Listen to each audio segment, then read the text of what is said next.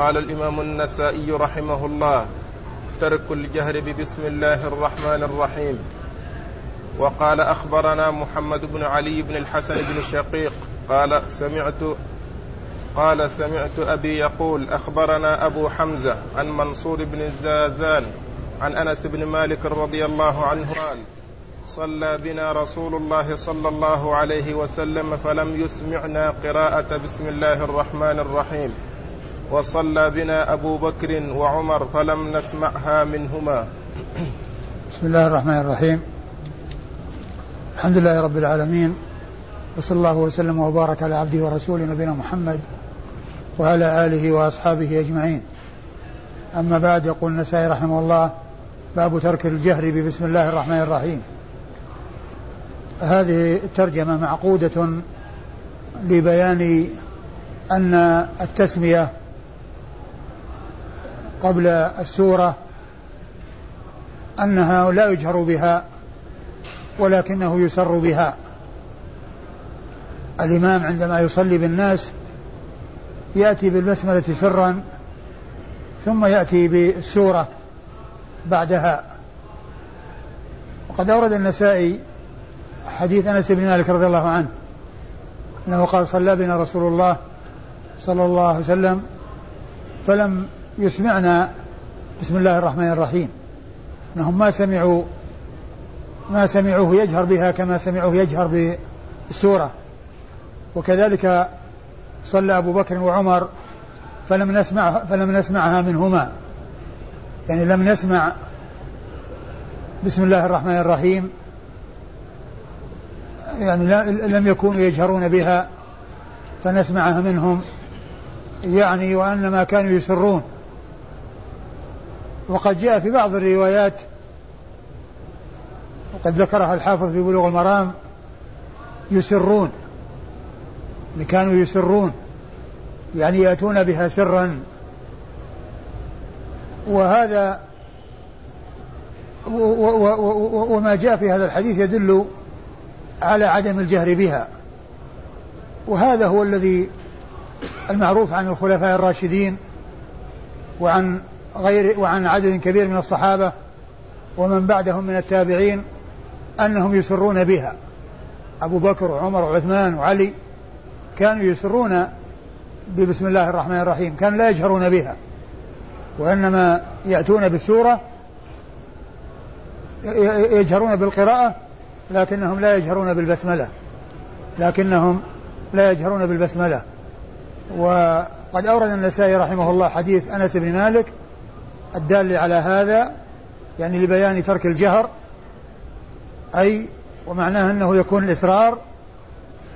وقد حصل أن الرسول صلى الله عليه وسلم صلى بهم فلم يسمعوها منه، وكذلك أيضا صلى بهم أبو بكر وعمر فلم يسمعوا البسملة منهما رضي الله تعالى عنهما.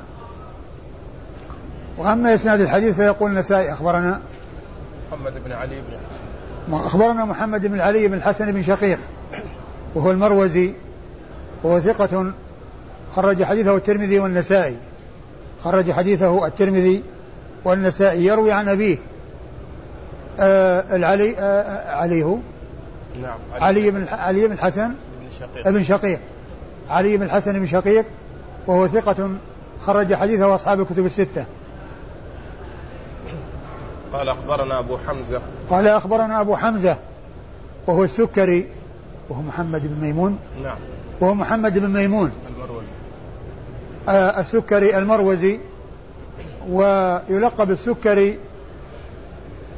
قيل إن سبب تلقيبه بذلك أنه كان حلو المنطق، وأنه كان كلامه يعني حلوا ومنطقه حسن، فكان يقال له السكري، يعني أن كلامه مثل السكر، يعني أنه حلو. فليس ليست النسبة إلى السكر إلى بيعه أو إلى يعني عمله، وإنما كان لكونه حلو المنطق وكان جميل المنطق وعذب الكلام كان يقال له السكري لهذا، وهو وهو محمد بن ميمون. محمد بن ميمون المروزي وهو ثقة خرج حديثه وأصحاب الكتب الستة ثقة خرج حديثه وأصحاب الكتب الستة وهو مشهور بكنيته وقال أبو حمزة. و ومن المعلوم أن من أنواع علوم الحديث معرفة الذين اشتهروا بكناهم، وذلك حتى لا يلتبس الأمر فيما لو ذكروا بأسمائهم، فإن من لا يعرف يظن أن الشخص أن أنه يظن أن ذلك شخصان وإنما هو شخص واحد. إذا ذكر بكنيته مرة ثم ذكر باسمه مرة من لا يعرف يظن أن هذا غير هذا، لكن من يعرف الأسماء والكنى يعلم أن هذا هو هذا، وأنه أحيانا يأتي بالكنية وأحيانا يأتي بالاسم والنسب، ولا لبس على من يعلم ذلك. وأما من يجهل ذلك فيظن أن الشخص الواحد شخصين، يظن أنه إذا ذكر في الكنية في موضع يصير شخص، وإذا ذكر بالاسم في موضع آخر يكون شخص آخر. لكن من يعلم هذا لا يلتبس عليه الأمر. وكثير من المحدثين اشتهروا بكناهم، وقد ألف في ذلك مؤلفات يعني في الكنى، من ذلك الكنى للإمام مسلم، كتاب الكنى للإمام مسلم، وكذلك كتاب الكنى للدولابي وغيرهم ممن ألف في الكنى. يعني الذين اشتهروا بالكنى يذكرونهم ويذكرون أسماءهم، وهذه فائدة معرفة هذا النوع من أنواع علوم الحديث. فلو جاء في بعض الروايات محمد بن ميمون وجاء في بعضها أبو حمزة يظن أن أبو حمزة غير محمد بن ميمون، لكن من يعرف أن هذا هو هذا لا يلتبس عليه الأمر. عن منصور بن زاذان نعم. عن منصور بن زاذان، ومنصور بن زاذان ثقة ثبت عابد خرج حديثه وأصحاب الكتب الستة خرج حديثه أصحاب الكتب الستة عن أنس وهو ك... وهو... عن أنس نعم وهو كثير التدليس، هذا هو ولا غيره؟ لا لا آه. عن أنس بن مالك رضي الله تعالى عنه صاحب رسول الله صلى الله عليه وسلم، وأحد السبعة المعروفين بكثرة الحديث عن رسول الله صلى الله عليه وسلم، وهو الذي وفقه الله لخدمة النبي صلى الله عليه وسلم حيث خدمه عشر سنين منذ قدم رسول الله صلى الله عليه وسلم إلى المدينة حتى توفاه الله وهو يخدمه. وكان عمره حين قدم الرسول صلى الله عليه وسلم عشر سنوات، فخدمه عشر سنين، ودعا له الرسول صلى الله عليه وسلم بطول العمر فعمر حتى أدركه الكثير، أدركه التابعون، بل أدركه صغار التابعين أدركه صغار التابعين الذين رأوا صغار الصحابة، فهو ممن أدركه الصغار ولقيه الكبار والصغار والمتوسطون، لكن لكونه عمر أدركه صغار التابعين فرووا عنه الحديث. ومن, ومن أولئك الزهري، فإنه كان يروي عن أنس بن مالك وهو من صغار التابعين، يروي عن أنس بن مالك وهو من صغار التابعين. وحديث أنس بن مالك أخرجه أصحاب الكتب الستة، وكما قلت هو أحد السبعة الذين هم أبو هريرة وابن عمر وابن عباس وأبو سعيد الخدري وجابر بن عبد الله وأنس، هذا أنس بن مالك، وعائشة هم المؤمنين، وهم الذين قال فيهم السيوطي في الألفية والمكثرون في رواية الأثر أبو هريرة يليه بن عمر وأنس والبحر كالخدري وجابر وزوجة النبي. زوجة النبي هي عائشة أم المؤمنين رضي الله عنها وأرضاها، وهي الصحابية الوحيدة التي روت الحديث الكثير عن رسول الله صلى الله عليه وسلم، ولم يبلغ أحد من النساء مثل ما بلغت هذه أم المؤمنين هذه عائشة رضي الله عنها وارضاها، فقد روت الحديث الكثير عن رسول الله عليه الصلاة والسلام، وهي من أوعية سنته صلى الله عليه وسلم، وخاصة فيما يتعلق بأمور البيت التي لا يطلع عليها إلا النساء التي وما يكون بين الأزواج وزوجاتهم، فإنها روت الشيء الكثير رضي الله تعالى عنها وأرضاها، وهي الصديقة بنت الصديق التي هي أحب زوجات الرسول صلى الله عليه وسلم إليه، والتي رميت بما رميت به من الإفك، وأنزل الله براءتها في آيات تتلى في أول سورة النور، في آيات, في آيات تتلى من سورة النور في أولها أنزل الله براءتها. ومع هذا الإكرام الذي أكرمها الله تعالى به وأنزل براءتها في آيات تتلى آه في القرآن الكريم، تتواضع لله عز وجل وتحتقر نفسها، ولا آه ولا يحصل منها ما لا ينبغي من آه الترفع وما إلى ذلك مما ابتلي به بعض الناس الذين لم يوفقوا ولم يكرمهم الله عز وجل بالاتصاف بالأخلاق الكريمة، فكانت مع ذلك تتواضع لله عز وجل وتقول كما جاء في الصحيح: وكنت أتمنى أن يرى رسول الله صلى الله عليه وسلم في منامه رؤيا يبرئني الله بها، وما كنت ولا شأني في نفسي أهون من أن ينزل الله في آيات تتلى، يعني أنا ما أستحق أن ينزل في قرآن، ولا شأني في نفسي أهون من أن ينزل الله تعالى في آيات تتلى. وهذا من تواضعها، وهذا من نبلها وكمالها، ومن تواضع لله رفعه الله عز وجل، فرضي الله تعالى عنها وأرضاها.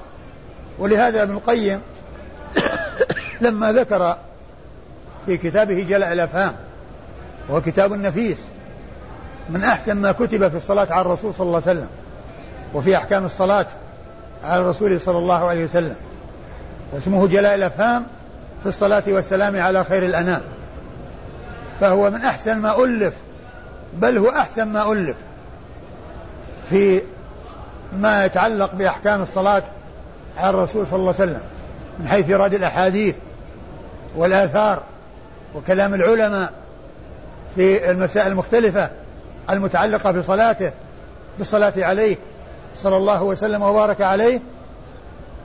و وكان من من جملة ما اشتملت عليه الصلاة ذكر الآل، اللهم صل على محمد وعلى آل محمد، فهو بمناسبة ذكر الآل تعرض لأمهات المؤمنين وأتى بتراجم مختصرة لهن، كل واحدة أتى لها بترجمة، كل أمهات المؤمنين عقد لهن تراجم، يعني بين شيء من فضائلهن وميزات كل واحدة منهن. وكان مما ذكره عند عائشة رضي الله عنها وارضاها هذا الذي أشرت إليه، أن أنه مع إكرام الله عز وجل لها وإنزاله فيها آيات تتلى، كانت تقول في نفسي ولا تقول ولا شأني في نفسي أهون من أن ينزل الله في آيات تتلى. فيقول فهذه الصديقة بنت الصديق التي هي من هي وتقول عن نفسها ما تقول. ثم قال: فأين هذا ممن يصلي لله ركعة أو يصوم يوم من الدهر ثم يقول أنا كذا وأنا كذا وأنا كذا؟ فهذا الإكرام وهذا الشرف العظيم، وهو أن الله تعالى يبرئها بآيات تتلى، ومع ذلك تقول ولا شأني في نفسي أهون من أن ينزل الله فيه آيات تتلى. وهذا شأن أولياء الله عز وجل، أن من تواضع لله رفعه الله، من تواضع لله رفعه الله. وهذا ومنه قول أبي بكر: إني وليت عليكم ولست بخيركم، تقول هذا تواضعا، وإلا فهو خيرهم وهو أفضلهم رضي الله تعالى عنه وارضاه. وكذلك ما جاء في قصة أويس القرني التي جاءت في صحيح مسلم، وهو أنه الرسول صلى الله عليه وسلم أخبر بأنه خير التابعين، أن خير التابعين رجل يقال له أويس، وذكر شيئا من صفاته، وقال: فمن وجده منكم فليطلب منه أن يستغفر له. فكان عمر رضي الله عنه وارضاه يسأل في أمداد أهل اليمن الذين يأتون لإمداد الجيوش الإسلامية التي تذهب لقتال الفرس والجهاد في سبيل الله. وكان فكانت الأمداد تأتي من اليمن. الأمداد جمع مدد، وهو ما يؤتى لتقوى به الجيوش وليضاف إلى الجيوش لتقويتها ولكثرة سوادها. فكانت الأمداد تأتي من اليمن، وهذا هو معنى ما جاء في الحديث: إني أجد نفس الرحمن من جهة اليمن. فإن المراد بالنفس ليس صفة من صفات الله، وإنما المراد به ما يحصل من التنفيس للمسلمين بهذه الجيوش والأمداد التي تأتي من جهة اليمن. الأمداد التي تمد الجيوش الإسلامية التي تأتي من جهة اليمن، هذا هو النفس، هذا هو نفس الرحمن. فليس في الحديث ما يدل على أن الله تعالى يوصف بأنه بأن له نفس، وإنما المراد بالنفس هو هذا التنفيس وهذا الجند الذي يأتي من جهة اليمن ليمد لتمد به الجيوش الإسلامية التي تذهب لقتال الفرس والروم. فكانت الأمداد تأتي من جهة اليمن. فكان عمر يسأل عن أويس في الأمداد التي تأتي من جهة اليمن، حتى يعني وهم في مرور وهم مارين بالمدينة إلى جهة بلاد فارس للجهاد في سبيل الله، فظفر به وجده. ولما سأله الأسئلة التي أخبر عنها رسول الله عليه الصلاة والسلام وجدها متوفرة فيه، فأخبره أن الرسول قال كذا وكذا، وأنه قال من وجده فليطلب من يستغفر له وأنا أطلب منك الاستغفار. ماذا قال أويس؟ أولا عمر يتواضع لله عز وجل، هو من أهل الجنة، وأخبره الرسول بأن له قصر في الجنة رآه الرسول صلى الله عليه وسلم، وقيل هذا لعمر بن الخطاب وقيل هذا لعمر بن الخطاب وقال ذكرت غيرتك فلم أدخله، قال عليك أغار يا رسول الله، ثم بكى. فبشر بالجنة وأخبر بأن له قصر في الجنة.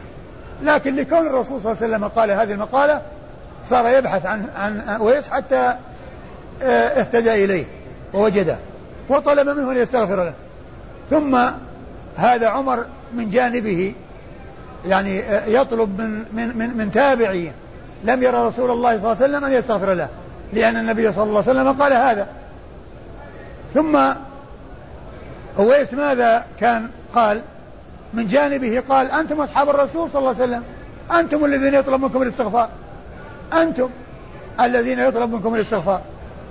فهذا هو النبل، وهذا هو الشرف، وهذا هو الفضل، أن المؤمن يعني يجمع إحسان وخوف، يجمع إحسانا وخوفا، بخلاف المنافق فإنه يجمع بين الإساءة والأمن وعدم الخوف، الإساءة وعدم الخوف. والله وصف المؤمنين بقوله والذين يؤتون ما آتوا وقلوبهم وجلة، فهم يعملون الأعمال الصالحة ويتقربون إلى الله عز وجل، ومع ذلك يخافون أن لا تقبل منهم فهم خائفون وجلون، والذين يؤتون ما آتوا وقلوبهم وجلة أنهم إلى ربهم راجعون. فأويس من جانبه يقول ما قال، وعمر بن الخطاب يقول من جانبه ما قال، وكل منهما يتواضع لله عز وجل. وهذا شأن الكمل وشأن ذوي النبل والشرف، أنهم إذا أكرمهم الله عز وجل لا يتبجحون ولا يظهرون ولا يحرصون على إبداء ذلك الذي أكرمهم الله عز وجل به والذي شرفهم به، فهذا شأنهم رضي الله تعالى عنهم وأرضاهم. والحاصل أن ابن القيم رحمه الله في هذا الكتاب العظيم قال آه لما لما ذكر ترجمة لعائشة وذكر شيئا من من من فضلها، ذكر هذا من تواضعها وأنها قالت ما قالت مع أنها في المنزلة، وهذا يدل على كمالها وعلى فضلها ونبلها رضي الله عنها وأرضاها. وكما قلت هذا كتاب النفيس. آه السخاوي المتوفى سنة اثنتين وتسعمائة له كتاب اسمه القول البديع في الصلاة والسلام على الحبيب الشفيع، فإنه آه ذكر في آخره الكتب التي ألفت في الصلاة على رسول الله عليه الصلاة والسلام، فذكر جملة منها وذكرها وذكر الخامس منها كتاب ابن القيم جلاء الافهام، لما سردها وذكرها قال وبالجملة في آخرها فأحسنها خامسها، وبالجملة فأحسنها وأكثرها فوائد خامسها، يعني كتاب ابن القيم هذا الذي هو جلاء الافهام، يعني في آخر كتابه القول البديع آه ذكر جملة من المؤلفات، ثم لما فرغ من عدها قال وبالجملة فأحسنها وأكثرها فوائد خامسها،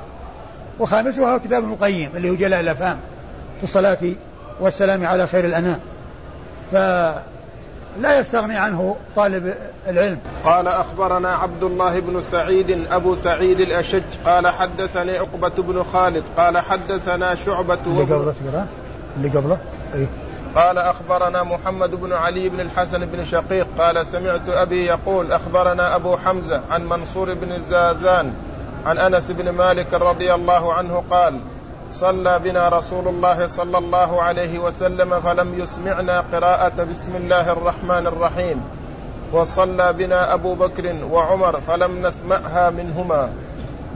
طيب. وقال أخبرنا عبد الله بن سعيد أبو سعيد الأشج قال حدثني عقبة بن خالد قال حدثنا شعبة وابن أبي عروبة عن قتادة عن أنس رضي الله عنه قال صليت خلف رسول الله صلى الله عليه وسلم وأبي بكر وعمر وعثمان رضي الله عنهم فلم أسمع أحدا منهم يجهر ببسم الله الرحمن الرحيم. ثم أورد النسائي حديث أنس بن مالك من طريق أخرى وهو بمعنى ما تقدم، وصليت خلف رسول الله صلى الله عليه وسلم وخلف أبي بكر وعمر وخلف أبي بكر وعمر وعثمان, وعثمان فلم أسمع أحد أحدا منهم يجهر ببسم الله الرحمن الرحيم، فلم أسمع أحدا منهم أحدا منهم يجهر ببسم الله الرحمن الرحيم، يعني يعني أنه صلى خلف رسول الله صلى الله عليه وسلم وخلف الخلفاء الراشدين الثلاثة أبي بكر وعمر وعثمان، وفلم يسمع أحدا من منهم من رسول الله صلى الله عليه وسلم ومن هؤلاء الخلفاء الراشدين الثلاثة لم يسمع أحدا منهم يجهر ببسم الله الرحمن الرحيم. وهذا يدل على أن السنة بها هو الإصرار، وأنه لا يجهر بها، يجهر بالسورة ولكنه لا يجهر بالبسملة، يجهر بالسورة ولا يجهر بالبسملة. وقد جاء عن علي رضي الله عنه كذلك، لأن الترمذي رحمه الله نقل هذا عن أكثر أهل العلم، وقال منهم أبو بكر وعمر وعثمان وعلي أنهم لا يعني لا يرون الجهر ببسم الله الرحمن الرحيم، يعني لا يجهرون ببسم الله الرحمن الرحيم، وإنما كانوا يسرون بها.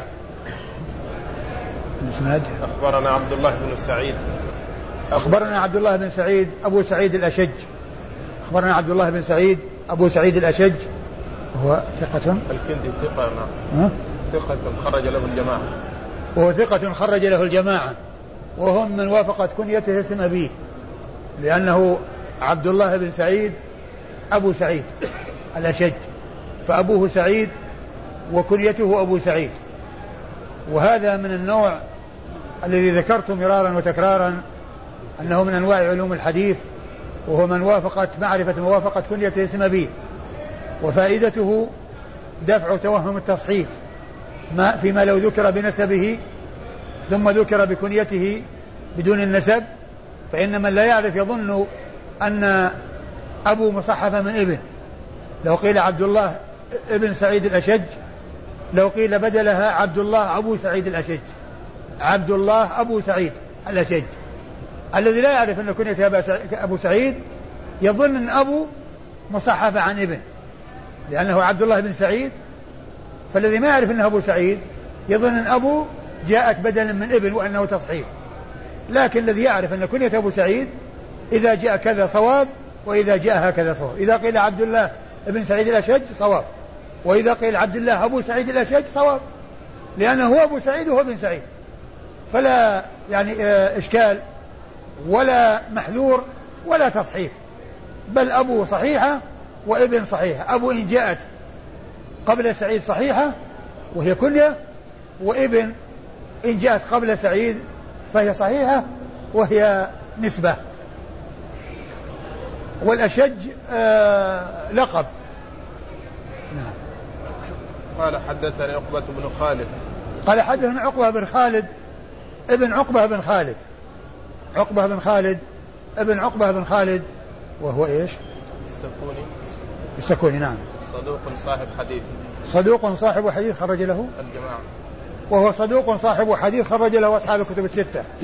وهو عقبة بن خالد ابن عقبة بن خالد، يعني وافق اسمه واسم أبيه اه اسم جده وجد أبيه، لأنه عقبة ابن, ابن اه خالد عقبة بن خالد عقبة بن خالد ابن ابن عقبة بن خالد عقبة بن خالد ابن عقبة ابن خالد. فالاسم الأول والثاني مكرر، يعني اه لأن لأن اه اسم اسم أبي اسم جده يوافق اسمه، واسم جد أبيه يوافق اسم أبيه جد أبيه يوافق اسم أبيه فهو عقبة بن خالد ابن عقبة بن خالد عقبة بن خالد بن عقبة بن خالد. وهذا مثل خليفة بن خياط ابن خليفة بن خياط خليفة بن خياط ابن خليفة بن خياط يأتي اسمان مكرران. وهذا ليس كثيرا عند المتقدمين، أنه يعني يكون هذا التكرار بين ال ال الأسماء، يعني بين الاسم واسم الأب، بحيث أنه يعني يدور اسمان ويتكرران، يعني هذا قليل.